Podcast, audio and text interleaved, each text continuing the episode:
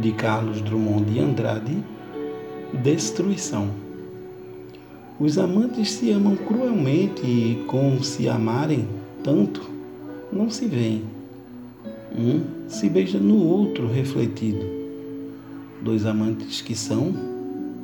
Dois inimigos?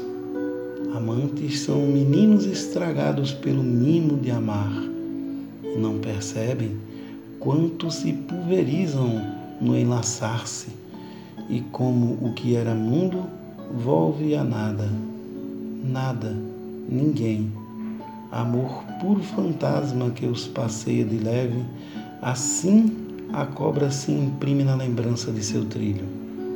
E eles quedam mordidos para sempre.